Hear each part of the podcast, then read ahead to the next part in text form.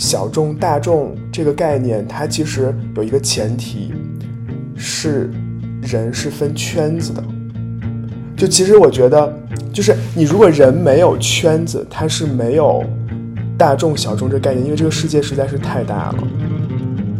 其实我觉得去给自己贴小众标签本身也是一种霸权，他试的试图是通过这一个小标签去高高在上的说你们都是蝼蚁。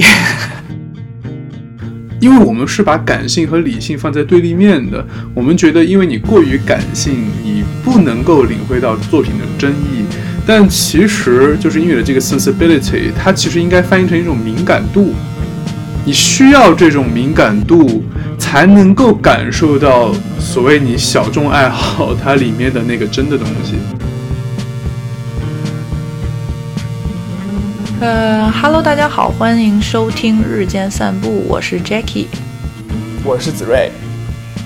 我是梁博先。OK，笑着吧？你 你这个声音是有点喝多了吗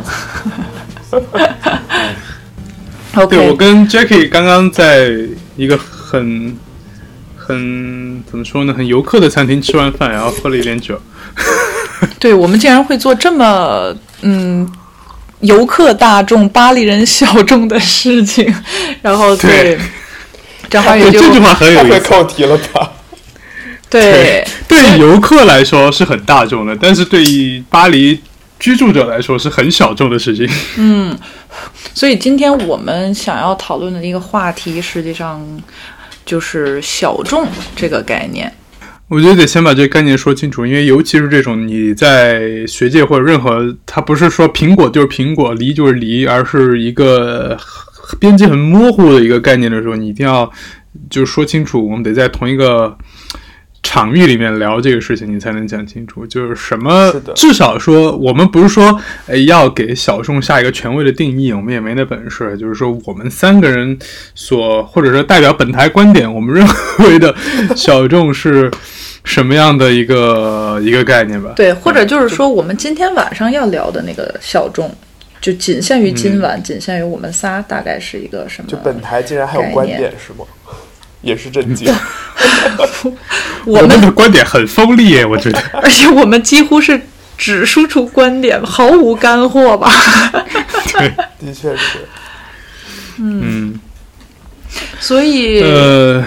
来，呃，鲁豫你来吧。鲁豫先来吧，对，因为今天我扮演鲁豫这个角色。嗯，我我先说一个我的个人体验啊，因为那天定了题之后，其实我也经常在去想什么是小众，然后我有什么小众的点，什么大众是怎么看待小众这个问题，我就发现它真的去很难去判断，因为如果单纯从小众这个词，那其实关键点就是小嘛。就是在整个一个特定群体里面，它所占的比例比较小，就是小众；比例比较大，就是大众。然后介于众这个东西，其实就是所有人。然后就是，呃，你我们今天讨论的一个问题，或者说我们今天喜好的一个东西，它只要是，呃，低于百分之五十的，那我觉得它就是一个相对小众。如果特别小众，那可能它就会降低到百分之十啊、百分之零点五啊、百分之零点零一啊，不拉不拉的。但是我会有一个、呃疑惑的点，就是其实小众它不仅仅是一个词语概念的问题，它还有一些我们日常对它的认知或者情感上面的东西。你比如说，嗯，从我个人来讲，我有的时候分不清楚。我的这个点是小众还是大众？因为我觉得还还蛮大众的东西。后来问了好多身边的人，他们可能听都没听过，或者觉得一点都不感兴趣。然后另外一个层面呢，就是你这个放在互联网领域就是所谓的信息茧房。我说出一些很油腻的周结词汇。真的，你怎么会接触的？又刷了什么小红书了？真的是。这个是知乎吧？我觉得小红书可能这个词儿少。嗯，然后还有另外一个方面，那就是比如说我在这个茧房之外吧，可能是就是当看到一些网上，因为现在网上其实还蛮火，说比如说小众旅行地、小众咖啡馆、小众审美，不拉不拉的。然后在我看来，其实它并不小众，他们只是急于让它变成我是小众的人这样的一个标签，而至于。这个东西本身是大众小众的，其实并不重要，反而我觉得很多人需求它是大众的，会被大部分人赏识这个样子，所以他会在这三种状态里，就是我会各种横跳嘛，然后就比较尴尬了。所以你你俩是怎么看待的呢？我是觉得小众它就是一个，它不是一个，我觉得概念啊，这个东西它分两种，一种是绝对概念，它就是就我刚刚说的苹果，它就是苹果；梨，它就是梨。而小众这种概念是一个相对概念，它必须要参照着所谓的大众来讲，它才有意义。如果你没有这个参照，那不管是小众还是大众，它都是你没有意义的一个东西，对吧？那。就像你刚刚说的，这个很多东西你绝对是小众的啊，你绝对是这个大众的，别人觉得我从来没有听说过。那很多东西你再看到别人在啊说这是一个很小众的东西，比如说我，我经常这种感觉，就是有时候我会在小红书上刷到一些说巴黎小众咖啡厅什么的，结果那咖啡厅就在我家楼下。然后你比如说像有人说到什么欧洲小众旅游。地目的地什么的，然后一说葡萄牙就就是某人家里边，是吧？然后那这种东西你其实就很难去说，所以我觉得小众它就是一个很相对的概念，而且是一个人追求出来的东西。嗯，因为如果他单纯的就是喜欢的人少，那没有人会说他。我们说这。就好像比如说，我喜欢喝咖啡，有的人喜欢喝这个咖啡，有人喜欢喝那个咖啡。那对大家来说，这就是不同的喜好。但是，当我们有一天去说它是小众的东西的时候，其实是在一个追求的东西。我们当我们说它是小众，常常在今天的这个语境里面，它其实是一个褒义词，而且它还包含着一种就是。优越感，身份标签对身份标签的这种优越感的东西，就是我我不是大众，我是小众，我是鹤，你们都是鸡，我要鹤立鸡群的这种感觉。干嘛对骂我？那你干嘛？你干嘛？对，anyway，就反正呃，所以小众它其实是这样的概念，就是它首先它绝对不是一个绝对的概念，它是一个完全相对的概念，而且它还会有这种。很附加的这个附加价值在里头。嗯，我我我其实是比较同意的，因为我在想这个概念的时候，其实我有一个例子，就是我我跟同学聊天就说这回去希腊我要去哪儿玩，然后我要去一个叫塞萨洛尼基的一个城市，然后嗯，然后有很多欧洲人不知道这个城市，我其实挺震惊的，因为这个城市是一个是希希腊的第二大城市。然后这个城市其实，在拜占庭时期是在东罗马帝国，其实是算是一个商业中心，基本上仅次于君士坦丁堡。然后有一些欧洲人都没听说过，其实很震惊。但是其中有一个印度人，他说说，哎，我听说过这个城市，这城市很有名啊，因为他非常了解呃拜占庭的历史。所以我就觉得小众大众这个概念，它其实有一个前提，是人是分圈子的。就其实我觉得，就是你如果人没有圈子，他是没有大众小众这概念，因为这个世界实在是太大了。所以我觉得咱们一开始的时候的那个点起的特别好。就你们说你们去了一家特别游客的餐厅吃饭，没有，我是说你们刚刚说那个呃游客的那个在在一个游客餐厅吃饭，是一个巴黎人小众游客大众的这么一个这么一件事儿。就其实，我觉得点出了这个概念，就是它的一个预设前提，就是人和人，就这八十亿人在这地球当中是有圈子的，所以我们今天讨论的可能更多是在中中文简体中文简体中文的圈子，对这个里面所谓的小众概念，对，就是你要谈小众，你得先把这个众给它定义了，要不然就你得你没法说它画个圈儿把这众。啊，定义出来。对，嗯，但是我有一个呃想提到的一个，就是说可能比较现实的一个层面啊，就是你们有没有想过，可能小众它会有一些客观因素造成它，呃，就是无论怎么放，它就是大概率会比较小众一些。就是说，你比如说，呃。比如说拿我自己去举例子吧，呃，我是中国人，我生活在欧洲，然后我讲法语，它还不是英语，然后我从事艺术行业，然后作为一个中国人，我又是少数民族，然后就是其实有一哇，些你这 buff 叠的，是不是？就是会有这种叠 buff 的情况？然后，呃，这个 buff 越叠越多之后，其实我现在很少会去考虑说什么是大众的，什么是小众的，我只会去看这个东西本身。一旦有人跟我去讨论这个东西是不是大众的之后，我压根儿就不 care，因为我就想说，我叠了那么多 buff，如果完全能种上来的话，就是应该就是很多从我自身出发的东西应该都蛮小众的，就是因为我 buff 真的叠了很多。那呃那或者这么说吧，就你说完这个，我想到一个点，就是可能要引入这样的一个前提，就是当我们在谈论一个东西小众的时候，它隐含了一个前提，就是它是有成为大众的潜力的。比如说，我举个例子，我们说 OK，呃，三十克拉以上的黄钻是一种小众饰品，那不废话吗？嗯，对吧？稀缺性吗？对吧？因为它首先少，二一个就是一一般人，你全世界可能也就我不知道一千一千来号人能买得起吧，就那种东西。嗯那像这种东西，你说它小众，它没有意义。所以小众这定义，我们再给它加一加一层含义，就是它是有潜力成为大众的，但是它最终并没有成为大众，而成为了一个小众的东西。那这个可能有一个嗯这个前提。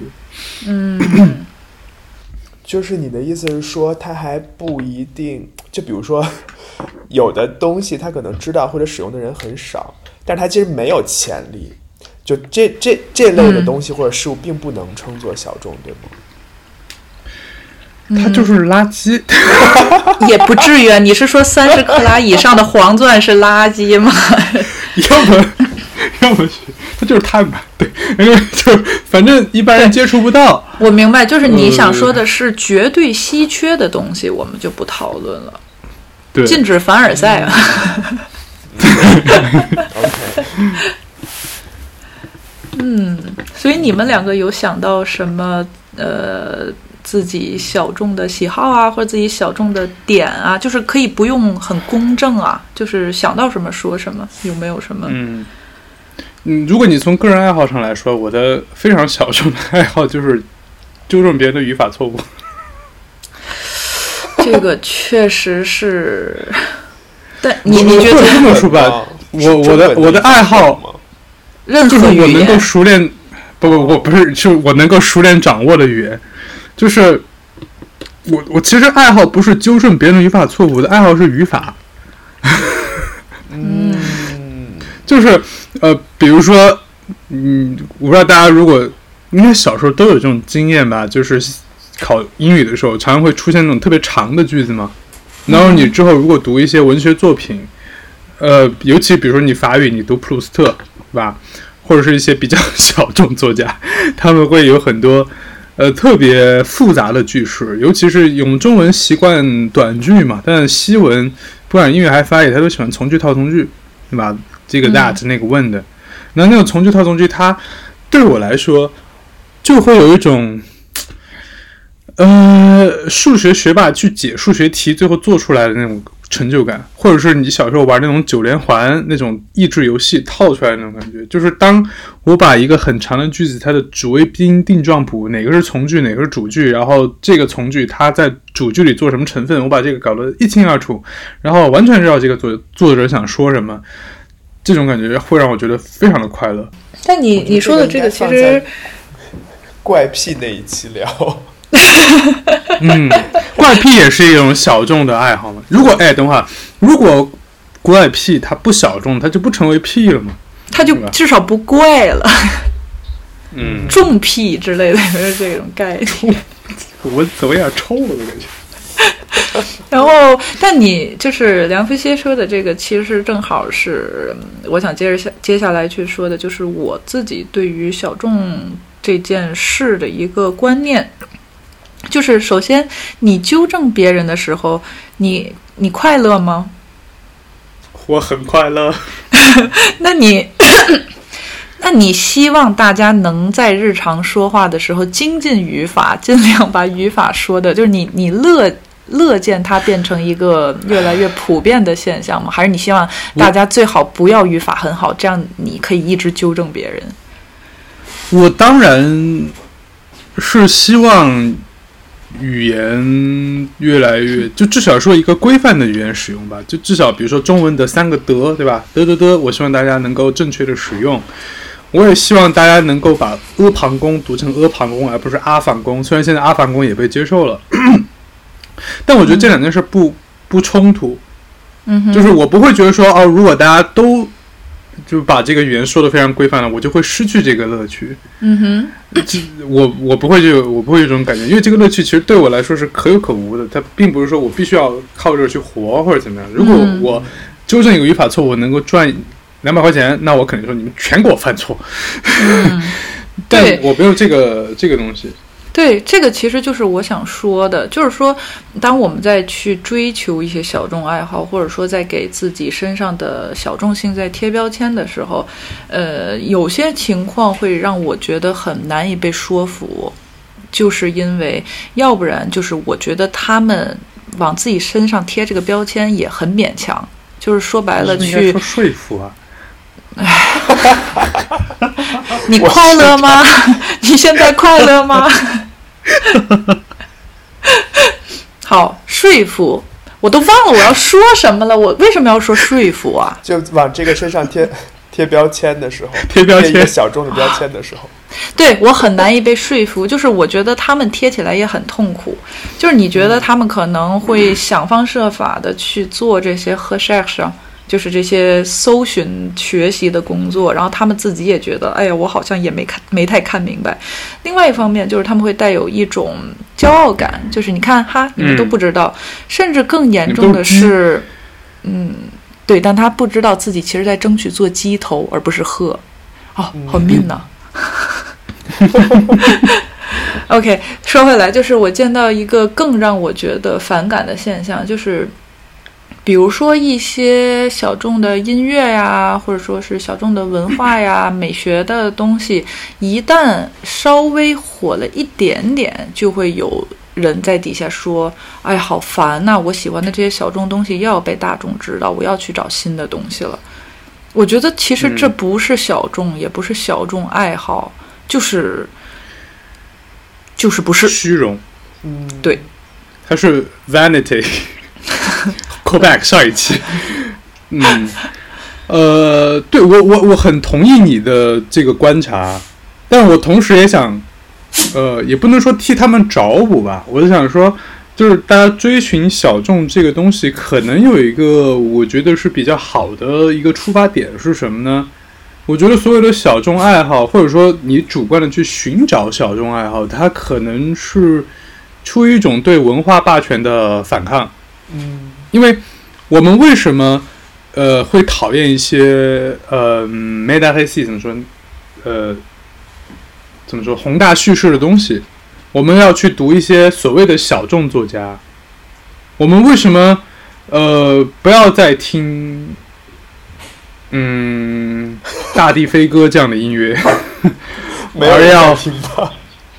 这好小众啊！呃但你这个是好小众啊！不是你想，但你想在比如说九十年代或者八十年代之前，这些就是主流音乐啊，对不对？那八十年代就所有的那些呃，不管是打口碟还是磁带这些东西从外面进来，为什么大家那么的狂热要去找这个？其实就是在，我觉得有部分原因就是我要去反对这个文化霸权，我要在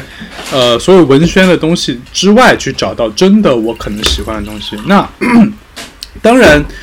呃，有一群人在里面是真的找到了他喜欢的东西，但有一群人他其实就用通过这种形式，他会觉得说我的目的错了，用同样的形式，但是目的错了。嗯我呃本来是要说我通过这种寻找呃藏起来的宝藏的这这个行为去找到真的好的东西，而是我真心喜欢的东西。那也有一部分人是他专专门。呃，就眼光就在这个动作上，寻找这个动作上，就是我找到一个，其实我不管他喜不喜欢，不管他好不好，我就是喜欢啊，不是，我就是觉得他少，你们知道的人少，那嗯。我就要去就是推崇他，因为他能够彰显我的独特性。嗯那这个时候，如果有人过来说，哎，这个不错，那我们也喜欢一下，那这个追求小众的人就会很不高兴，因为嗯。就不是我唯一喜欢的东西了，而是大家都喜欢变大众了。嗯那其实就是一种形式主义嘛，对不对？嗯嗯，我不是为了找到好的东西，它不是我的手段，而成了我的目的。嗯就我的目的从找到真的好的东西，而变成了为小众而小众，所以这个我觉得是不 OK 的。嗯，对，因为我们真的喜欢这个东西的话，你会自然的热爱，然后去了解，也肯定希望它好。因为你看小众的东西，它如果说小众到它只只有两个，但你超级热爱，你看完了就没了，你肯定会希望有更多人去赏识它的价值啊，然后会有更多的创作者啊，然后你可以有更多的给养的东西可以获得到嘛。所以，呃，那接下来，要么子睿说一个，你有没有什么小众的爱好，或者说是小众的点？嗯，我我是我我在想到小众点之前，我其实是想 feedback 一下说吧，你的 buff 有哪些？你们刚刚在讨论，对，首先我觉得第一个就是 Jackie 说的，就因为你在巴黎嘛，然后你身上有各种 buff，然后所以你会觉得说，就可能自己的可能呃专注的领域或者喜或者喜欢的领域，可能都会算是偏小众的。我觉得你这个指的是在法国这个圈子里边，对，对，或者说是嗯呃，比如说，其实单独的每一个点或者一两个点，它都可能会是大众的。比如说，我作为中国人，那真的是相当的大众。我人在法国，呃，在就是说我人在国外，可能它也并不是一个小众的事情，它只是说嗯它最后叠叠叠，然后会对，叠的越多，它变得很对，但但是我觉得，对于我来说，就是我觉得我的逻辑可能跟你也不，但其实是类似的。就是我觉得我也有很多圈子，但我觉得我那个圈不是越来越缩小的，而是比如说十个八个圈子的交集。所以我觉得我对于大众小众的心理状态是我从来不觉得自己什么东西是小众的，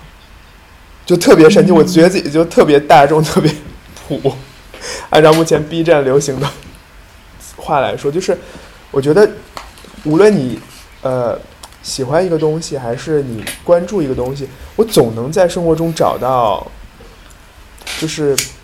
跟自己一个圈子的人，然后就会发现，哎，好像也没有那么特别。我觉得这是我的一个怎么讲，嗯一个心理活动，就可能这个不太一样。嗯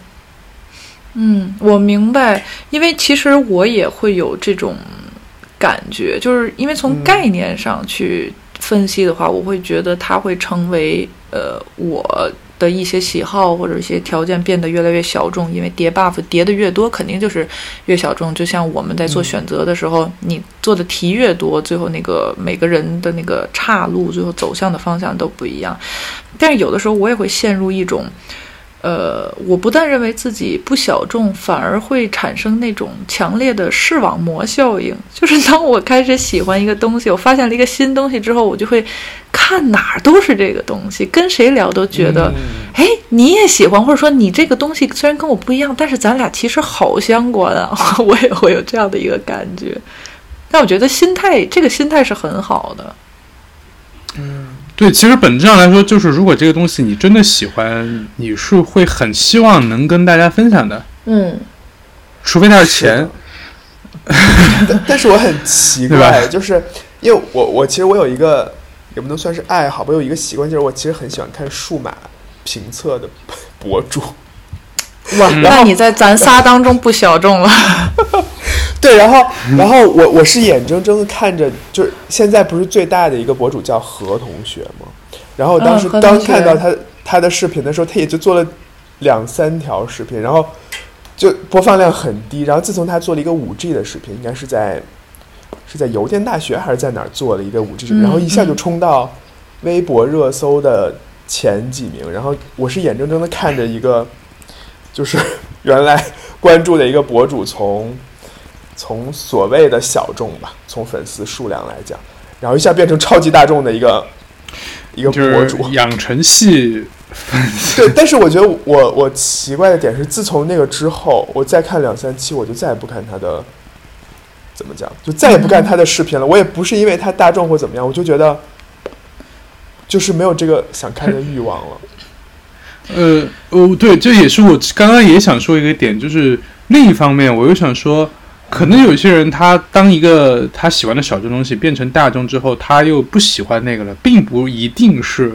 呃，他觉得这个东西是身份标签，他觉得不再独特了，很有可能也是因为一个东西变成大众之后，他，呃，你说的日系一点，就是失去初心了，对，就是他，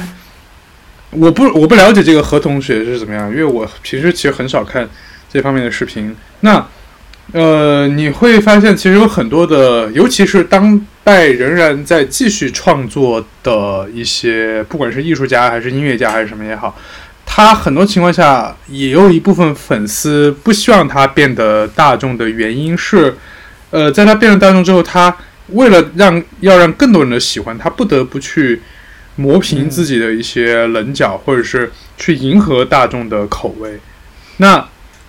呃，这东西就是一个矛盾嘛，你没有办法，呃，就是因为大家都想要有更好的物质条件，你没有办法为了说好，我要呃，为了让你的这个艺术特征能够保持你最原始的或者是最 original 的那个样子，那我就希望你永远不受欢迎，永远没有人找你演出，永远没有人。给你投钱，因为你只有变得大众才会有人给你投钱。嗯，那你这个很不公平的。你你其实，在很多方面都是这样的。比如说，因为我从小就有这样的感受，是因为呃，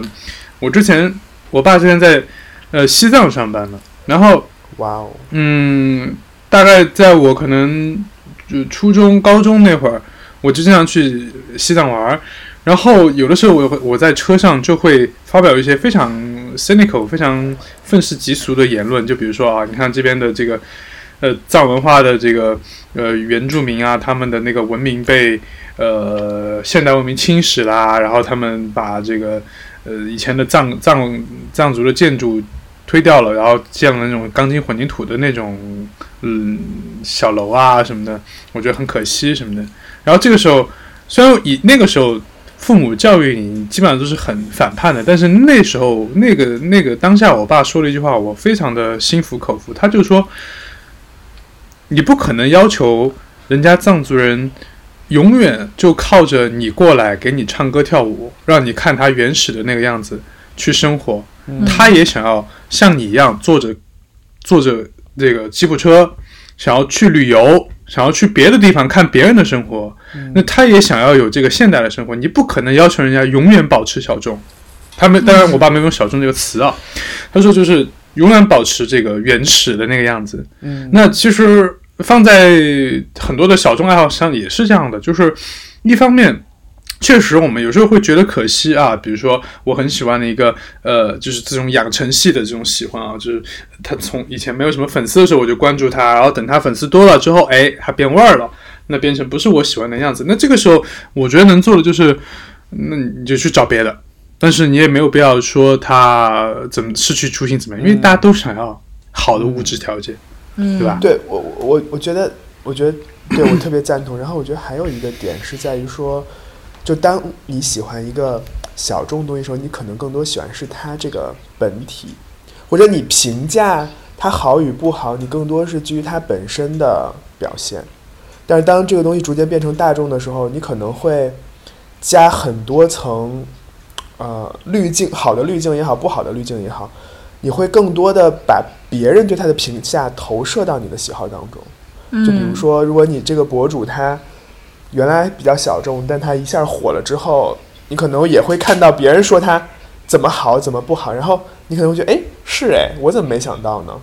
就是，然后你，你等于说你你的你你不是也有可能不是它变了，有可能是你本身也被这些评论，你自己本身也会受到影响。嗯，是的。有的时候的确是会这样，就比如说安安静静的去看一个视频，初期的时候真的是很享受，然后后来弹幕越来越多了之后，我可能会把这个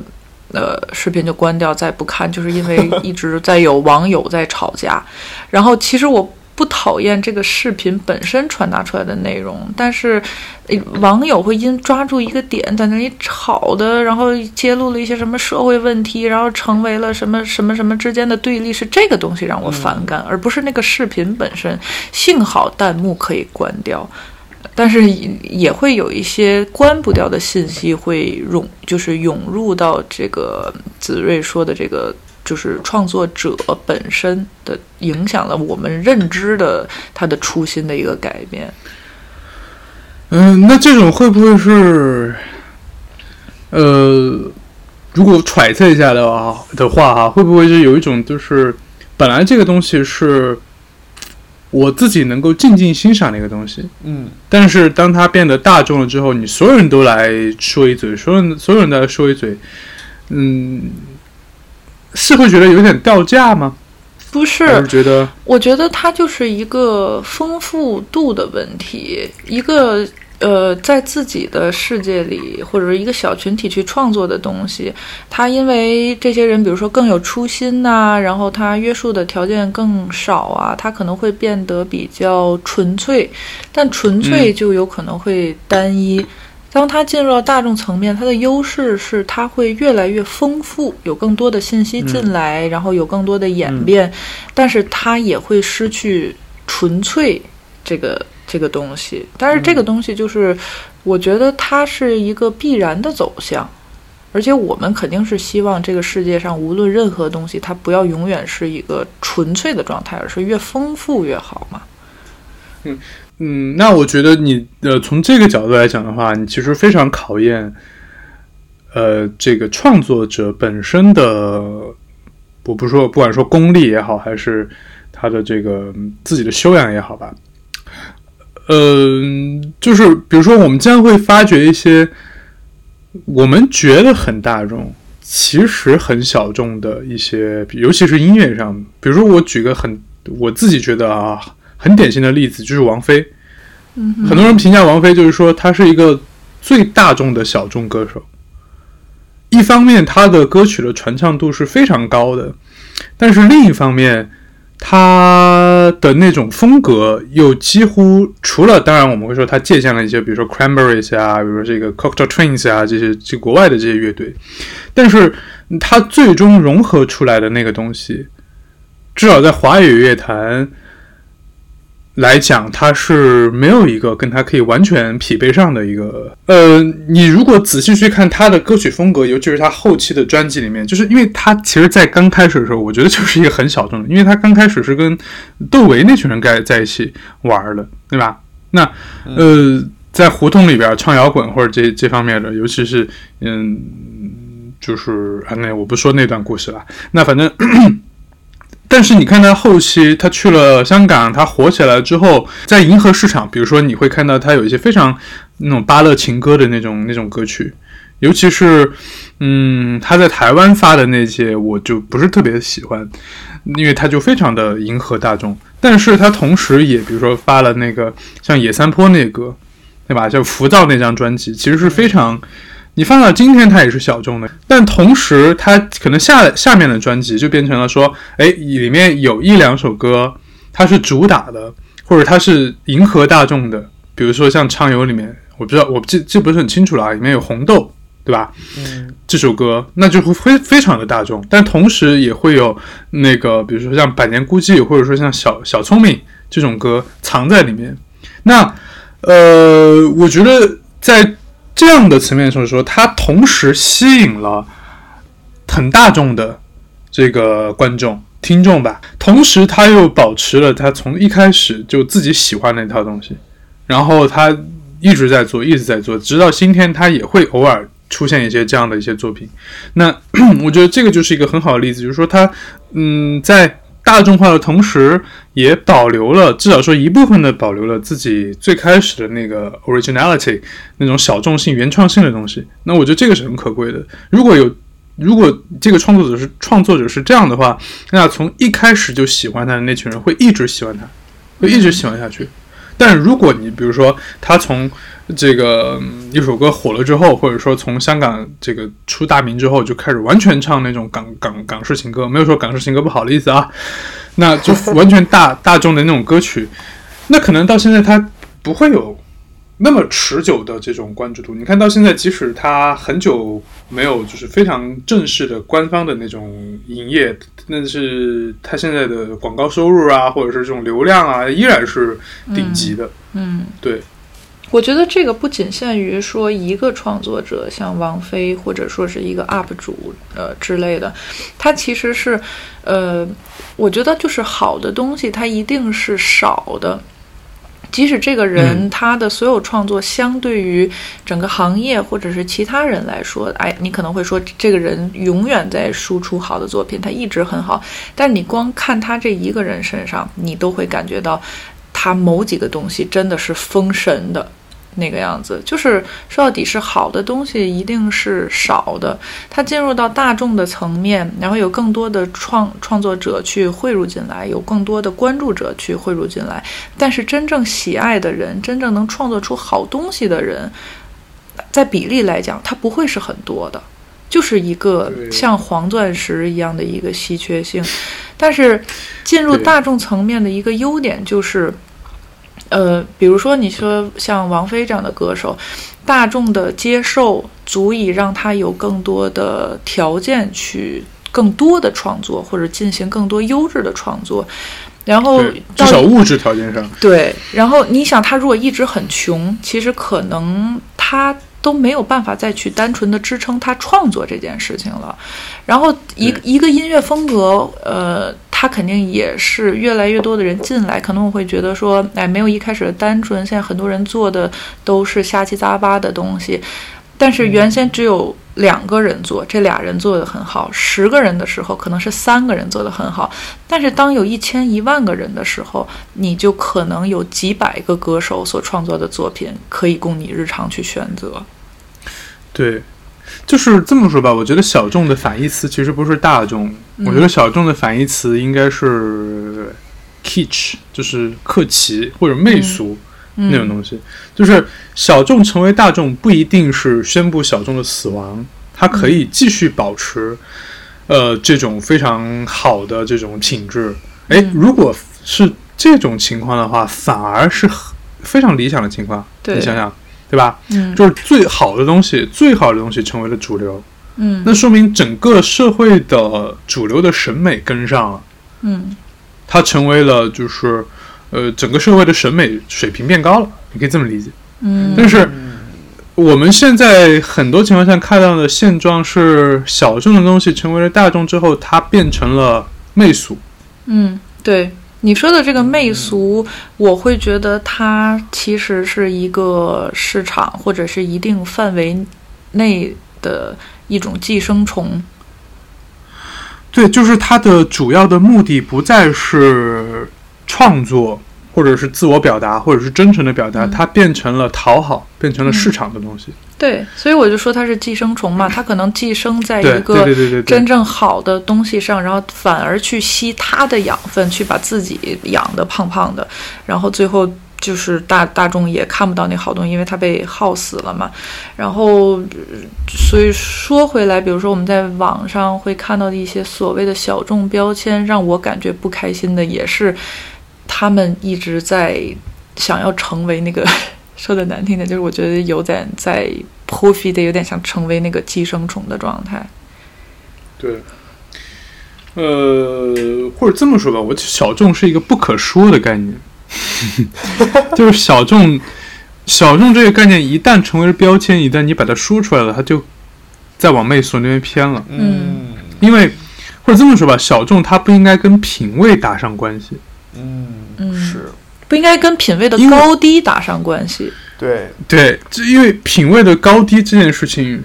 如果我们要掉书袋，你就真的会扯到布尔迪厄，就是所有的这种社会学的就就是区隔圈层的划分。你看，我们刚刚一直在讲这个重怎么样去界定重，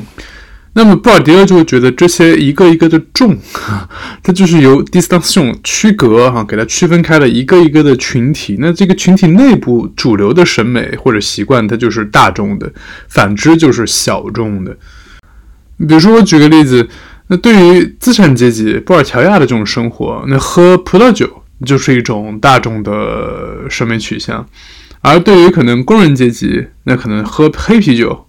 是主流的。本来这两种饮料是没有这个高低之分的，就是两种酒精饮料。但是作为一个布尔乔亚家庭，因为他有这种身份上的优越性，所以当他开始喝黑啤酒的时候，别人可能会说：“哦，这个东西可能它真的很不错哦，或者它可能甚至有益于健康哦。”那我们就会说：“那来尝尝看。”也就是说，当你的社会身份在一个有优越性的地位的时候，你的小众就成为了好的。那我们其实常常有这样的一种偏见吧，就是觉得说，呃，普通民众他们吃的那些东西，比如说很多人都会说啊，美国的穷人，呃，为什么肥胖那么严重？就是因为他没有吃不到好的东西，只能喝可乐，只能吃麦当劳，吃炸鸡腿。但为这玩意儿它就好吃啊，他们不是被逼要吃那个的，他们吃的也很开心，对吧？对吧？那那反过来，我们再回到工人阶级，好，这个时候你在工人阶级里面说。有一群人，比如说，哎，我喜欢喝香槟，虽然他不一定能够承受这个东西，但是可能有这个有钱亲戚送他们一瓶。好，我在家里尝了之后，我觉得，哎，这个香槟香槟真的很好喝，但是它并不是工人阶级的主流饮料或者大众饮料。嗯，这个时候，他们如果站出来说，哎，我喜欢喝香槟，我跟你们不一样哦，我不喝黑啤酒哦，我喜欢喝的是香槟。这个时候味道就不对了。不管是布尔乔亚喜欢那个布尔乔亚家庭喜欢喝黑啤，还是这个工人阶级的家庭喜欢喝香槟，如果他们就是我借用一个饭圈术语，如果他们就是圈地自萌，那这个是很很普通的一个一个一个现象，因为只是一种爱好嘛啊，爱好它其实是不构成你的身份标签的。但是当我们把这个东西变成一种品味的时候，比如说一个。工人阶级的家庭，他上来说啊，我跟你们不一样哦，我就是喜欢喝香槟的啊，香槟比你们的这个黑啤是要更高贵的。然后反过来，如果这个布尔乔亚的家庭朋友说啊，我跟你们不一样哦，我不我不像你们那么的那个 snob 啊，我就喜欢那种非常亲民的饮料。那同时也是在给自己叠 buff，给自己上标签，就是我是这个非常政治正确的呀，或者是嗯就。嗯，反反物质主义的呀，这种东西，就这种标签一旦往上一贴，这个东西味道就变了。而这两种行为，我觉得根本上就是一个词，就是 kitsch，就是媚俗。所以，所以为什么我觉得说，呃，小众这个东西它是不可说的，因为你一旦把它变成一个标签，尤其是像小红书上具体出来就是一个一个一个 hashtag，hashtag 小众旅游目的地，hashtag 小众咖啡馆，hashtag 小众。我不知道小众品牌什么这种东西，那味道就不一样了，就变成这种很很很虚伪的东西。嗯，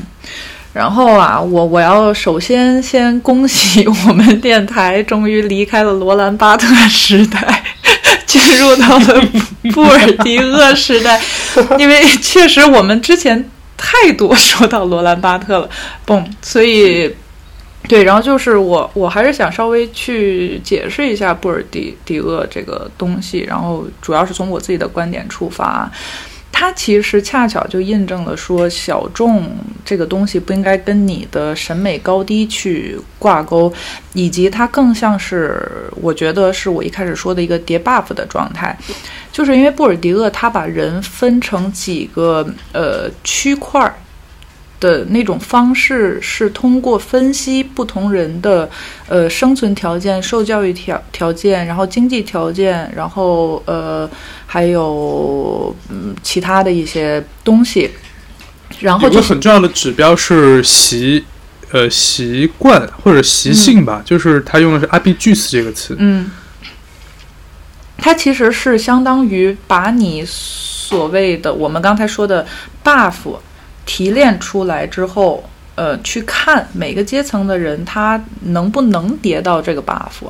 或者说是他叠了哪种 buff，然后把它像一个图表、一个模型一样，把人以这种方式去分隔开来。而这个东西并不是出于一个说，呃，比较资本主义或者封建时代的，我们是分阶层的。哇，你你就是一个。皇权，你是一个特别上层的人，然后你可能呃普通一点，然后这个人就是一个呃奴隶，他并不是这样的，它其实反过来去，你只能说阶级是很典型的一个区隔。对但你不能说区隔就是阶级。对，然后他通他的这个区隔，其实是反过来想让我们对于社会的认知更清晰，然后也使得各个区隔之间是如何协同作力，然后如何产生一个更好的结果。它其实是有这方面的指导意义的。所以今天我们说的布尔迪厄也罢，我们说的小众也罢，我觉得是一就是它一定要是不存在霸权的。像像像你刚才梁飞先生说，你反对霸权，其实我觉得去给自己贴小众标签本身也是一种霸权。他试的试图是通过这一个小标签去高高在上的说你们都是蝼蚁。嗯，反正你们两个都说完了吧？我也分享一个我近期的一个小众爱好，因为只能说是近期的。爱好，它并不是一个特别能拿得出手的东西，因为我其实不是很懂嘛。就是我近期特别喜欢看电影，呃，拉片。梁福杰，你不笑一下吗？我继续。为什么要笑啊？你怎么理解拉片？紫薇，你怎么理解拉片？不知道，我怕我理解的跟你们的不一样。你说，你就说嘛。不是，但我更好奇你们为什么突然笑啊？他你先说你怎么理解的吧。我理解就是它的源带你来回来去倒，还是？因为今天就是我们吃饭时候都说，我这个这个小众爱好是看拉片，我以为是什么蕾丝片电影嘛。对，不是我我理解的应该是是源，就是你的母带。一些乱七八糟的东西，你来来去翻看还是什么？啊，你其实都没有你这个理解，我觉得太小众了，我真的是没有想到。对，拉片儿嘛，就是那那你指的拉片儿是什么？我喜欢看拉片，其实那那个是拉片的反面，好吗？那个我觉得可以叫做缩片吧。就是我其实喜欢看的是，呃，去。呃，一个人他通过电影的角度，比如说是镜头语言的呀，然后比如说是演技的呀，或者是说里面存在的这个 symbol 含义方面的东西，他去逐帧放，就是去把它拉出来，大家去逐帧的去审视跟解释。就是通常来讲，比如说一个一个半小时的拉片，它短则可以拉到三四个小时，长则像《闪灵》。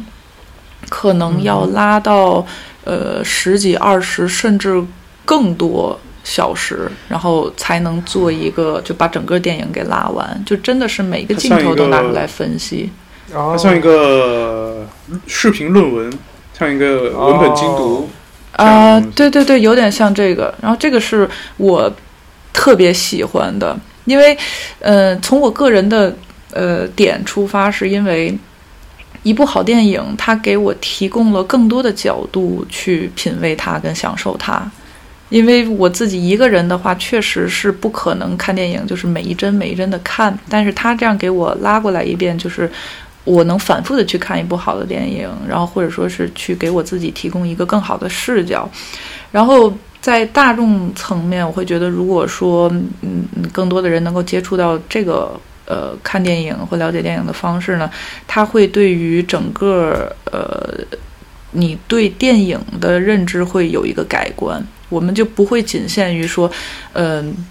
满足一些商业片，因为商业片的结构其实是挺简单的，就是一，比如说最典型的一开始一个穷小子，然后他有一点小才华，然后他稍微呃成功了一点点，然后这个时候一定会叭给他来一个巨大的挫折，然后他有一个呃主角的一个成长，然后你会发现他的亲朋好友，然后爱这个概念又介入，然后最后得到一个皆大欢喜的一个呃结局，像这样的一个逻辑，它是。很很简单的，你看起来也是不费力的。但是你看多了之后，稍微电影不符合这个之后，你要不然运气好，你可能会觉得，哎，它不一样，它很好。运气不好的时候，就会有说，呃，我们没有看懂这部片子，就会说大众其实还没有看懂它，没有给它足够的评价，就是因为其实没有你没有时间静下来去想它的其他的可能性。其实是有很多好电影，或者说大部分的好电影都是存在这个层面的。那你们肯定也听过一些风评就是非常高，评分非常高的电影，然后真正看的时候，看看下来一遍之后，觉得，哎，确实不错。但是说转天你又有两个小时时间，然后你再打开电脑，你不会选择它，因为可能因为枯燥啊，可能因为晦涩呀，可能因为不够爽啊等等的，就是我觉得这是一个挺普遍的现象吧。那说到这个，我想要聊一下，我觉得你作为观众应该要拥有的一种品质。我们之前一直在说，你作为一个创作者，你要保持初心，你要经历住大众化的浪潮。但反过来，我觉得你作为一个追求小众的观众，你必须拥有的是英语的那个 sensibility。虽然这个东西我们中文经常翻译成感性，但其实。呃，我觉得它和 sensibility 或者发译的 sensibility 是不一样的。当我们在中文语境里说起一个人很感性的时候，常常是说他过于情绪化 （emotional），因为我们是把感性和理性放在对立面的。我们觉得，因为你过于感性，你不能够领会到作品的真意。但其实，就是英语的这个 sensibility，它其实应该翻译成一种敏感度。你需要这种敏感度，才能够感受到所谓你小众爱好它里面的那个真的东西。嗯，就你好比刚刚呃，Jackie 说你看电影的时候，很多情况下就是这个点，比如说他这边有一个镜头，或者说他在呃这个场景布置或者道具布置上，它有一个特别的点，你注意到它，即使你并不知道，比如说你在看一个，比如说天主教。呃，色彩特别浓厚的电影，那你如果不是一个信仰者，或者是你不是在这个欧洲的文化语境里面，你可能不知道他那个，比如说，哎，有人走过把那个十字架碰倒了，可能在电影叙事上来说，它就是一个无意义的一个一个镜头。但是如果你有这个 sensibility，你有这个敏感度的话，你可以知道，OK，在这个地方导演肯定是有事情要讲的，这个时候你去找拉片。或者，如果是我，我可能没那么多时间去看一个三四个小时视频，我可能会去豆瓣上或者影评里面去找，或者说这样的东西。那这个细节它告诉我什么？那不是说，我觉得对观众的要求，并不是说你一定要博览群书，你一定要有世界上所有的这个知识，那不可能这样的。就说你看到这个象征，或者你看到一个很小的细节，你一定要知道它代表着什么。但是你需要有这种敏感度，就是你即使不知道，但是你能感受得到这个地方有一个什么东西在。那我要去把它找到。我觉得这种敏感度是，这种敏感度是不管是在鉴赏，还是说，甚至说你自己要去创作，你都需要保持的一个东西。比如说，我举个最典型的，我觉得最能够代表这种 sensibility 品质的例子，就是林黛玉。我们一直在说林黛玉是一个特别矫情，然后身体特别弱，对吧？大家都在那儿闹呢，都在那儿吃螃蟹，就她吃了一口就开始心口疼了。就她在那呃这个这个竹林里面玩了一下，她就着凉了，就感冒了，就开始咳嗽了。那我反而觉得，呃，曹雪芹在写林黛玉这个角色的时候，他给她这么一副身体，就是非常弱的这种身体，他不是说像那个。呃，王姥姥，刘姥姥，哦，刘姥姥，王姥姥谁？王姥姥是我妈，叫习惯了。他不是，他不是像史湘云，不是说史湘云不敏感啊，但史湘云相对来说就没有那么的 sensible。那他不是像史湘云说就可以躺在那个石头上，然后在那个呃那个被那个芍药的花瓣就是盖住，很美的一个画面啊。但是他自己是无不。就是不知情的，但这是另一种魅力，就是美而不自知，是另一种娇憨的魅力。但是林黛玉的美在于她就是那么的敏感，她敏感到就是大自然的一点点风吹草动，就一点点温度的变化，一点点那个竹林里湿气的变化，她的身体就可以立刻感受到，然后发出一些呃反应，不管是生病也好，咳嗽也好。那这个东西体现在她的。呃，对别的方面来说，对贾宝玉当然就是体贴。那我之前一直在讲了无数次的这个例子，就是所有人都在问贾宝玉，就是啊，你想吃什么呀？你怎么怎么样啊？被打了之后啊，然后所有人都走了之后，林黛玉跑过来，因为她能够感受到贾宝玉躺在那，即使贾宝玉是微笑着的，说我不疼，我不疼。但是他的这种 sensibility，可以让他知道，OK，你疼的怎么样了？他问的是这句话。那你这个这句问话，你把它放在那个描写里面，它就是小众的，因为所有人都在问说你想要吃什么，然后甚至呃，我觉得贾曹雪芹太厉害了，这个作者他在那个时候他他引出了一段，就是你写贾府的这种富贵，他不是说你莫名其妙在那个时候贾贾宝玉是受受了重伤，下半身血呼滋啦的在那躺在那趴着，然后。这个时候，林那个凤姐在那跟所有人讲说：“我们贾府喝一个汤多么的风雅，我们要用银模子，上面刻出来豆子那么大的那种花样，然后用绿绿豆面什么的，就讲讲这些东西。然后所有讲完之后，所有人其实，在那个时候都关注点都不在贾宝玉身上其实都在那个银模子和那个贾宝玉，就是贾府这种富贵的生活上面。嗯，大家对这个事情已经不敏感了，就是大众的看法。然后等所有这些大众走了之后，林黛玉自己跑过来说。”你感你你疼的怎么样了？他回到了那具受苦的身体，他的这个 sensibility 出现了。他在那个时刻，我相信他他几乎是自己，因为贾宝玉还没哭，他自己在那哭的不行。因为我相信他，他以他的那种敏感度的身体，他是可以感同身受贾宝玉的那种疼痛的。那这个东西就是小众。那一个是贾宝玉能够保持他的 受伤，他可以一直。他可以一直不停的闯祸，我的意思就是说他在，我的意思是说他在那种他在清清朝的或者说那种封建王朝的那种嗯对男性的要求就是你要建功立业，你要把所有这个儿女情长给压压压压低，你要去出去闯出去出去就是考科举什么的，然后甚至不管他他的家长，甚至连薛宝钗都来劝说你一定要好好读书什么的，但他经受了所有的这些。大众化的浪潮，坚持闯祸，他坚持闯祸，他坚持就是不学无术，坚持就是风花雪月，坚持不停的被揍，然后这是一方面，然后林黛玉她坚持自己的 sensibility，然后这两方面一碰，哇，这是一个就是你能想到的最美的一个爱情的一个故事，青春的爱情的故事，嗯，我觉得就是很很很。很好的一个大众跟小众的一个 一个，竟然让你绕回来了。对，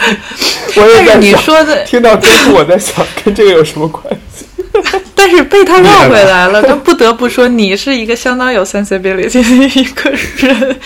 对你说到这个林黛玉的形象，呃，我觉得她还有一个很有。去的一个点就是，呃，一个敏感的一个 sensibility 的这样的一个形象，它经常是伴随着体弱多病或者是受过苦、受过伤，呃，去去去去塑造的。就为什么不能既强壮又 sensibility 呢？因为我觉得这个东西，那可能是一个更高阶的一个非常小众的一个状态吧。因为我觉得它其实是存在一个生命和呃和或者说是身体就跟我们的精神的跟我们的敏感的审美的一个隐喻关系在里面的，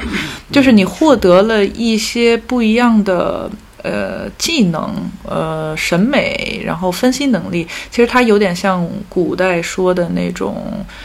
呃，这个东西叫什么？就是比如巫术，或者说是一种预言能力，或者就是反正是别人不具备的那种双眼的时候，你一定要付出一定的身体代价。就像比如说，在这个这个各个文化当中，如果这个人是一个先知，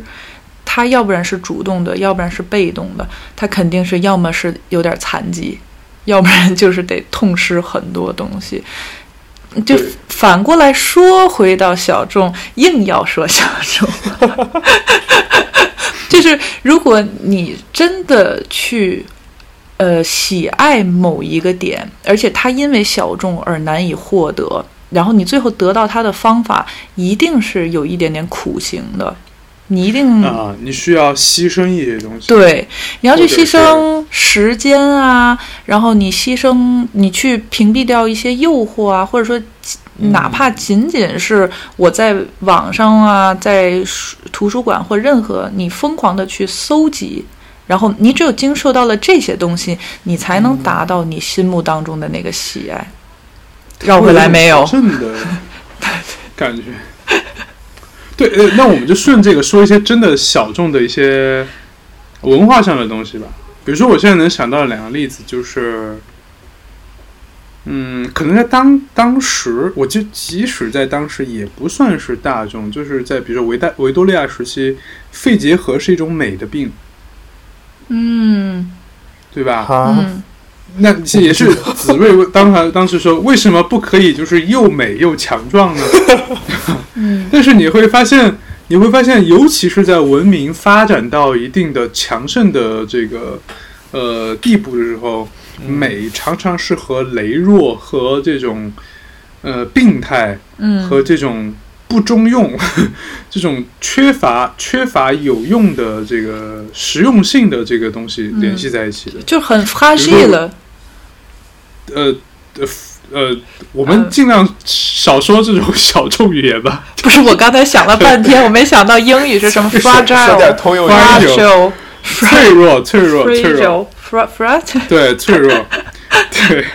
呃，对，因为当时就会认为说，维多利亚时期，不管是文学还是哪什么，呃，他就会觉得说，因为人得了肺结核会面色苍白嘛，嗯然后人很瘦弱嘛，弱柳扶风嘛，其实跟我们古时候，比如说西施捧心，其实是同样的一个对生理群，就是你弱弱的，不管男的女的都那样啊，其实那时候。其实它跟现在的白瘦幼也有点像，我觉得。嗯嗯，对对对对对，会有这种感觉。因为我后来在想这种事情，嗯，为什么会这样？哦，还有另一个例子，就是也是呃，意大利对吧？中世纪嗯他们会、呃嗯用一种，就是你现在如果去查意大利里面颠茄那种植物，它是有毒的。嗯啊，，就对。疯狂疯癫的癫颠茄嗯那个东西，它有毒的，但是它的名字叫做意意大利，它叫 Madonna，哦嗯，Belladonna，Belladonna，美丽的 Belladonna 就是，对，就是美丽的女士，对吧？美丽的女人。那为什么叫 Belladonna？？就是因为在那个时候，当时的贵族妇女会用这种有毒的颠茄汁滴到自己的眼睛里面，因为那种东西会让人的瞳孔散大，嗯会让这个人看起来有一种恍惚的、纯真的、迷神秘的那种那种美感。也是也是，我觉得是同样的那种，就是通过这种自戕或者是这种伤害自己，然后弄出一种这种这种虚弱的这种美感。嗯，那你你我其实会想这种事情，就是这两个东西当然是小众的。那我觉得它的源头是，不是说源头吧，或者它很早的一个模型是，呃，一个阿拉伯人，我忘了他是叫什么名字了，反正他写的一个史书上面，他的一个记载就是他的一个论断，就是当一个王朝或者说一个文明，他开始在自己的宫殿里面建立菊园这个东西的时候，嗯，那如果大家来欧洲旅游，你会发现在几乎各个国家的王宫里面，不管是你巴黎的凡尔赛宫，我们有著名的菊园美术馆 o r a n g e r i 对吧？你去到比如说美泉，对卢浮宫，对对对，嗯。卢浮宫，呃，你去到这个，嗯比如说奥地利维也纳美泉宫，它有菊园，嗯，然后好像各个语言里面都是用的 o r a n g e r i 就类似对一个法语的词，呃，对，然后这个东西其实你，嗯，比较早的时期是从阿拉伯那边的一个习惯，嗯阿拉伯那边的王宫里面，他们首先开始建立菊园，然后这个阿拉伯的史学家的论述就是说，当一个文明、当一个王朝它开始建立菊园的时候，表示这个王朝即将走向衰败，即将开始倾颓。为什么？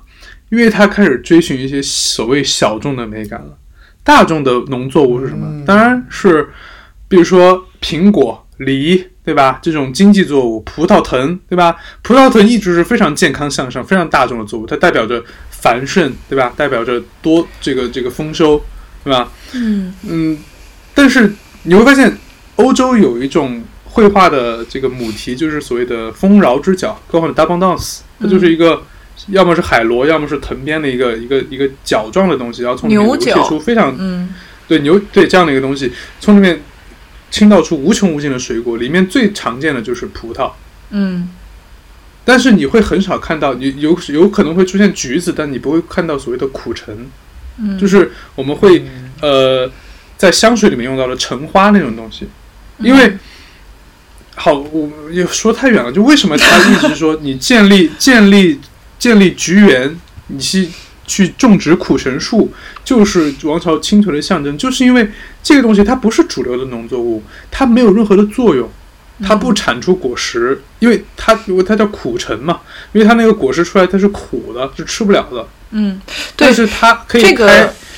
这个我稍微。我稍微插一句嗯啊，就是因为如果说可能在听的观众会想说橙子还蛮好吃啊什么的，但其实可以食用的橙子是后来杂交的一个结果。然后像欧洲的宫殿，包括欧洲很多路边那个柑橘，它它那个橙子是不可食用的橙子，它更多的是一个观赏性的一个果实。嗯，你继续。对，就是呃，因为人们种植那种植物，它的目的就是闻花的香味。因为橙花大家知道，都喜欢买橙花的香水，那个味道是非常好闻的。然后橙子的果，你现在能够买到的柑橘调，基本上都是靠那个就是香柠檬，所以就 beg 就是 bergamot 这种东西，它不是不是 orange，它是那个 bergam，我不知道英文怎么念啊，bergamot 这类的一个发音，它是另一种橙子，它的那个橙子它的皮特别厚，嗯，在当时它就不是一个主流的经济作物，你可以说它这个阿拉伯的贵族们追求一种非常小众的审美，但是这种小众的审美，它最终导向了什么？在这个在这个史学家看来，就是王朝的倾颓。但你能说它就是错的吗？你能说林黛玉的那种弱柳扶风那种脆弱感是有问题的吗？是所有人都要像我不知道劳动人民刘姥姥那样那么健壮，对吧？壮如牛那种感觉，你一定要这样吗？就即使说这种小众的美，它会导向一个悲剧性的结局，不管是王朝的倾颓也好，不管是林黛玉这个病死也好，不管是贾府被抄抄家也好，我不知道，我不能说它的意义是什么，但我觉得我只能说它一定是有这个，它一定是有意义在的，就是对这种美，或者说可能对美的追求，从一开始它可能都是小众的。它可能都是你要不停的去追求小众，不停的追求小众，你最终才能够把它大众化，把它变成一个把好的东西推就是普及出去的一个一个前提。嗯嗯嗯，那我来举另外一个例子吧。其实也是我们在定这个题之前，梁福歇很想我我去讲的那个嘛，就是 Fra Angelico。呃，安吉利科修士，他是一个意大利在中世纪文艺复兴这个呃文艺复兴吧这个阶段很重要的一个艺术家，然后主要是画那种呃壁画、湿壁画之类的。呃，稍微提一下，观众朋友如果听到安吉利科修士不那么耳熟，你可能会比较耳熟是弗拉点儿安吉利科这个名字。啊，是吗？因为对，因为很多的这个嗯科普吧，不管是什么，甚至展出什么的，书上都会写弗拉安吉利科。嗯但其实那个弗拉是就是兄弟是对。弟兄，它是一个就是宗教的一种，就是类似于称谓一样的东西，就是因为他自己是一个修士，然后这个信天主教、基督教他们会互相去称我们都是弟，就是弟兄姊妹，就是这样的一个概念，所以他哈安吉利沟，他就是对说的安吉利科修士。然后这个艺术家，他的小众的点是在于，呃，在他那个时期，其实艺术主要是一个呃宣传手段。他为了宣传呃这个宗教信仰，然后但是那个时候因为识字率不高嘛，所以就会要求一些匠人，或者说我们现在称的艺术家去绘制一些图画。然后他把圣经当中的一些具体的故事情节画出来，或者把圣经当中非常重要的隐含的那些元素去表现在画面里。即使我们今天再去看很多中世纪文艺复兴，哪怕到更后来，呃的那些作品里，很多元素都显得非常隐晦。但是你们要想说，在当年，呃，对于一个普通的不识字的老百姓来讲，这个意象已经比文字要很好接受很多了。所以在这个大前提下呢，呃，为什么说他是呃做了一些小众的事情呢？就是这不是他的一个主主观的说我要成为一个小众艺术家，而是是，对，不像现在的某些当代艺术家哈，然后 太表人了，怎么回事？今天晚上真的很 mean，有一点点。OK，说回来，就是呃，我们要考虑的是。在艺术作品或者在很多事情上，它本来就有大众用途跟小众用途这件事情，我们是反过来根据这个到底是大还是小，再去定制我们的表达方式，然后我们的风格，不拉不拉的，我们的传播途径。然后说他是小众艺术家，就是在那些常见的呃主题和元素的处理上，他选择了一种非常呃素雅。简练，甚至是不吸引人的表现手法去画画他的画，比如说同样一幅作品，呃，比如说这个《安安诺西亚颂》，就是圣母告胎，对吧？是是叫圣母告胎吧？就是。呃，当呃圣母怀孕的时候，会有一个天使过来，然后告诉她，你现在是一个呃，就是有喜啦，对你有喜了，但是你是一个无染的，然后这个孩子就是呃耶稣这个样子。呃，这个画面如果说是给大众看的呢，它会显得金碧辉煌，因为这是一个至高的荣耀，它要吸引更多的人去知道说，呃，跟随主啊，或者说那个保持呃这个整个人的一个干净的状态是一个很好的事情。所以你会看到漂亮的拱廊，然后美丽的花园，甚至圣母的身上都是有点穿金戴银的那种。然后你知道圣母的形象经常是穿着蓝色的袍子嘛？这个可以说是圣母的专用色，但是蓝色在当年是最贵最贵的一种颜料。你你能想象一个所谓的呃年轻女孩，然后她就是一个农民，她身上披着蓝色的袍子，然后见到一个金光闪闪的天使，在一个美丽的宫殿、漂亮的花园里去听到这样的一个消息。但是这些其实就是用来吸引大众的手段。然后这些作品呢，它都还有一个。呃，非常低调的版本，就是可能在一个简单的白墙，呃的这样的一个房间里，没有任何装饰。圣母穿的也很素，天使穿的也很素，画面简练。然后这个作品就是小众的，因为它是只用来给看，呃，只用来给呃这个修道院里面的一些修女修士，呃，让他就提醒他们你要去。坚持自己的信仰，你要维持自己的一些很重要的品质等等的。而如果说给他们的绘画也变得金光闪闪的话，其实反而是跟他们所追寻的东西相悖的。就是这个作品用这种方式去反反向的去提醒你说，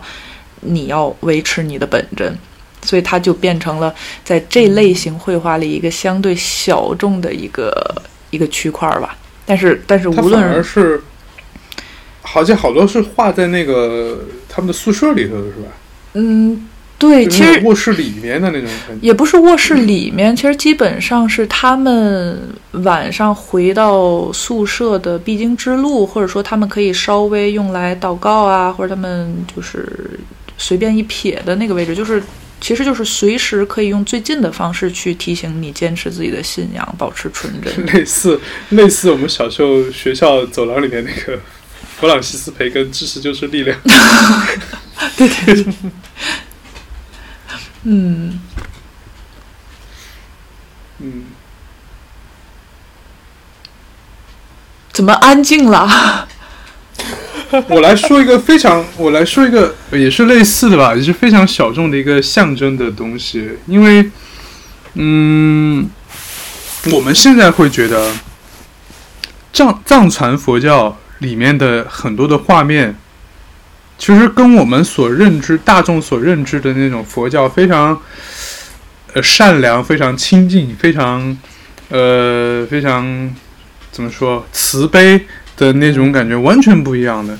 呃，那种寺庙。因为如果大家去拉萨，你去哲蚌寺，哲蚌寺是非常有名的，就每年晒佛的那个、那个、那个寺庙。它往下面走，就是半山腰，还有一个很小很小的寺庙。你有兴趣的话，可以进去看一眼。那个寺庙会颠覆你对整个佛教的，至少是藏传佛教的认识。那个寺庙我无意间进去过一次，它里面几乎像，我觉得很像所谓的表世界跟里世界的关系。我们会在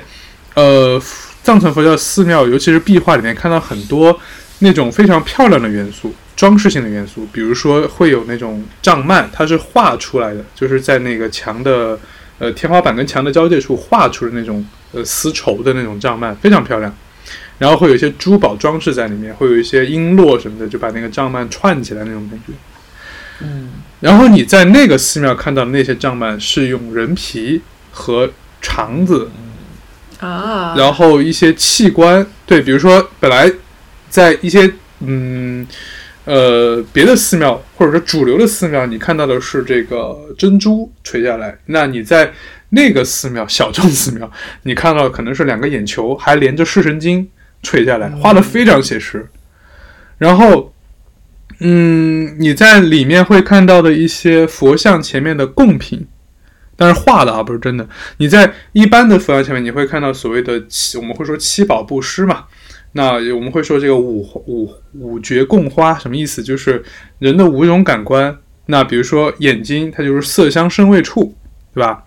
呃，对应这个视觉的色的，你可能它就是一个一一面宝镜在最中间。你对应嗅觉的，可能是一个海螺里面装着香水。你对应味觉的，当然可能就是一些这个水果。然后你对应呃听觉的。那就是要么是一个琵琶，要么是那个，呃，两个那个钵，就是打击乐器。然后你最后对应嗅觉的，呃，对应触觉的，你会看到一个那个绫罗绸缎啊，就是在旁边飘着。它是这样的一个呃符号学的东西在那儿。但同样这套东西，你在那个寺庙，或者是你在一些别的寺庙，你也能看见，就是在所谓的怒相神、怒相佛、怒相神前面，你会看到，它也是同样的五个东西。但是它就不是用我刚刚说到的那种绫罗绸缎呀、镜子呀这种来表达，它就是眼是眼，嘴是嘴，耳朵是耳朵，嗯，就是比如一颗心脏或者两个眼球在那儿，它是同样的，就是色身香味触，眼耳鼻舌身嘛，就是眼耳鼻舌 那个东西就割下来放在那个地方。那对，那这个东西它为什么会表表表达？这么去表达它的意思是说，因为其实不只是这些符号学的东西，就是佛像本身它也是这样有一体两面的。比如说，呃，我如果记错的话，请大家纠正我啊。观音菩萨我们印象中就是非常和善的这样的一个形象，但是观音菩萨同时有一个怒，有一个愤怒相，就是观观音菩萨本身是很我们认为的是或者展现在我们面前的是非常。慈悲的一个形象，但他的愤怒像叫做马头明王，在藏传佛教里面，你去看马头明王的那个呃那个塑像，就是他的眼睛是，然后整个舌头就是露，可能会有尖有这个青面獠牙那种感觉，然后头上顶着一个马头，然后他的意思就是说，我们大众当然是喜欢这个非常善良的这样的一个形象的，但是他的意思是说。不管是佛还是你所谓的色香声味触这种现象学的东西，它都是一体两面的，嗯，有善的，也有恶的，有有这个美丽的，也有这个丑恶的。但这个东西不是为了让你去害怕，他给这个马头明王或者是那些东西的这个定义是护法神，他的意思是说，如果你某一天开始迷恋那些就是金银珠宝啊、香水啊这些东西，他会突然给你。看一眼这个东西，给你吓回去，就是像金堂的那种感觉，就像禅禅宗那个那个那个机风那一下就亮你一下，然后你就哦反应过来，哦这这个是虚妄的，这个是假的，嗯，然后，呃，我还其实最想说最小这种东西，我真的是看这个符号学的书才知道的，就是你会呃知道藏传佛教里面有一种有一个有位神叫做吉祥天母。听起来，你可以想象，你听到吉祥天母这样的名字，你感觉就像可能像敦煌的那个飞天那种感觉，对吧？嗯，飘着那种感觉啊。但其实你看他的形象是非常可怕的一个形象，就是骑着白马，但是整个身体是青色的，然后就是瞪着眼睛，青面獠牙。他身上的法器，其中有一种，他身上有很多法器，有一种法器我觉得特别牛，叫叫做疾病种子带，它就是它就是当年的生化武器，嗯，这个就是太厉害了。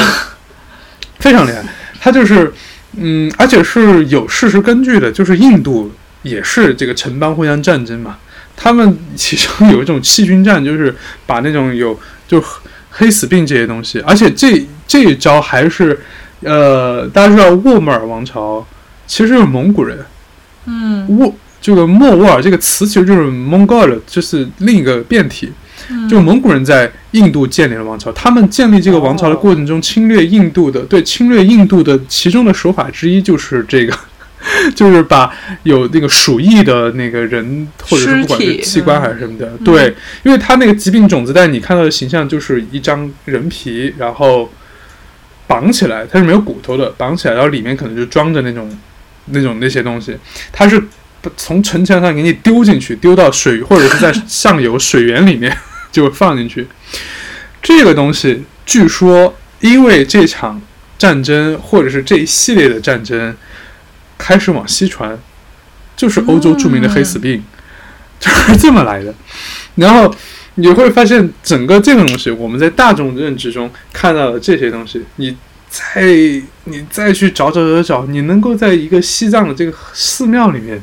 你在一个你可能都不会细看的那个细节，你就看到，因为它画的非常的细密，整个那个唐那个壁画，所有的细节都在里面，你就看不过来。你再仔细找，你会发现它那个那个神像的腰间别了一个这种奇怪的东西，像像人，但又是扭曲的。但那个东西嗯，就是所谓的疾病种子带。你从这个很小的东西，你居然可以联系到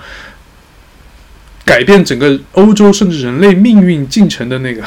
那个黑死病的那个嗯那个肆虐上面去讲。我觉得这个就是呃，如果我要点题的话啊，就是小众的意义，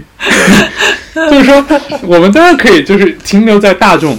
我们可以当然停留在大众，就是去找那些啊，就是看历史书啊，OK，这个呃黑死病啊，或者是这个呃这个佛经啊这样东西。但是小众的乐趣就是这个，你再往里面找，其实它整个是通的。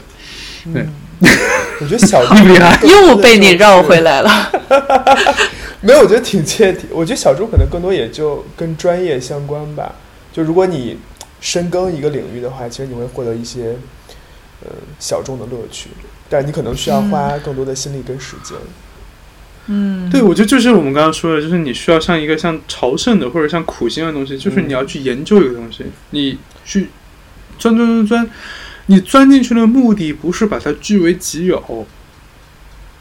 不是我用这个来做一个身，就一个一个身份标签。你看我多牛逼，我知道这个东西，但这个是啥呢？我不告诉。你一旦知道了，我去找别的东西。我不是不是为了这个，因为你你真的，我我上个上点价值啊！你真的所谓人类的知识边界就是这么扩展出拓展出来的。你所有人都是都满足于这个大众的东西的，那么我人完蛋了。他一定要去找一些很小众的东西，不管就是这个知识的盲点，你要往里钻钻钻钻出来，找到一个东西，哎，你们看有这个东西，你赶紧过来看，就分享给所有人，把这个东西又变成大众，变成大众，他又去找小众的东西，然后再变成大众，就是这么一种循环往复的话。哇，我们好会上价值哦！我把我们今天的这个讨论话题变成了人类文明前进的基石，哎，真的，哇哦，我的播客好厉害哦！哎，那你说到这个，我觉得我们今天也差不多了。我干脆就再问最后一个问题，就是你们两个觉得我们的播客是小众的吗？还是大众的？你是说我们的频道还是播客这个形式啊？我们的频道啦，频道那肯定很小众啊，只有五百多人关注，哎，希望我们早点大众。还是有一颗想变成大众的心。对，我觉得也是比较小小众的。是的，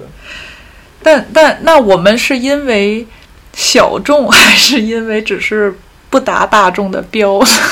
一定要，一定要，我觉得就是立一个无字碑让让听众去说吧。对，请大家在 留言区告诉我们，对，告诉我们我们我们是 我们是因为嗯品质过高而小众，还是我们根本不配大众呢？是你们天天聊什么破玩儿？对，嗯，嗯，然后节目的最后，我要公布一下，反正到目前为止啊，就梁福杰，你知道我上次搞了一个投票吗？什么投票？我上次在哦就是搞了一个投票提提问，你觉得梁福些主播可以从此忍住不说网络流行词汇吗？然后 现阶段的投票结果是有两个人选不能，有三个人选的是谁是梁福些。